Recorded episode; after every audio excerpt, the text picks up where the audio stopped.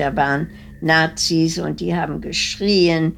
Wir mussten schnell aus dem Zug aussteigen und da waren Männer von der Wehrmacht mit großen Hunden. Das ist die Stimme von Irene. Um sie geht es hier. Als die Nationalsozialisten die Macht übernehmen, ist Irene noch ein kleines Mädchen. Bald wird es für Jüdinnen und Juden in Deutschland gefährlich. Und Irene muss mit ihrer Familie nach Amsterdam fliehen. Aber dann erobern deutsche Truppen die Niederlande.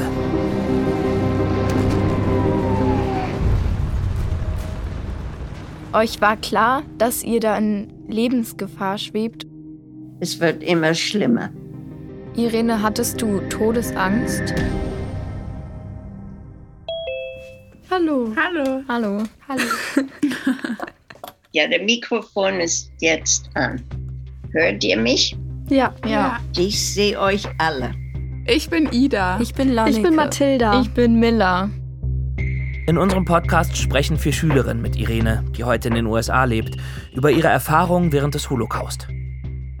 Sechs Millionen Juden können nicht darüber sprechen, sie können nie darüber sprechen. Und es ist für mich eine Pflicht, das zu erzählen. Irene erzählt von Freunden, die verschwinden, von Ausgrenzung, von der Verfolgung und vom Konzentrationslager, von Hoffnung und von Freiheit. Von der Minute, dass wir in Bergen-Belsen angekommen sind, war es nur Angst. Und hattet ihr noch eine Hoffnung, doch noch rauszukommen? Es war der einzige Ziel, Überleben.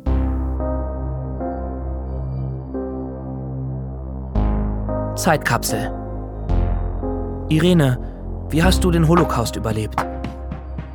Danke, dass du diese Erinnerungen alle nochmal für uns ausbuddelst.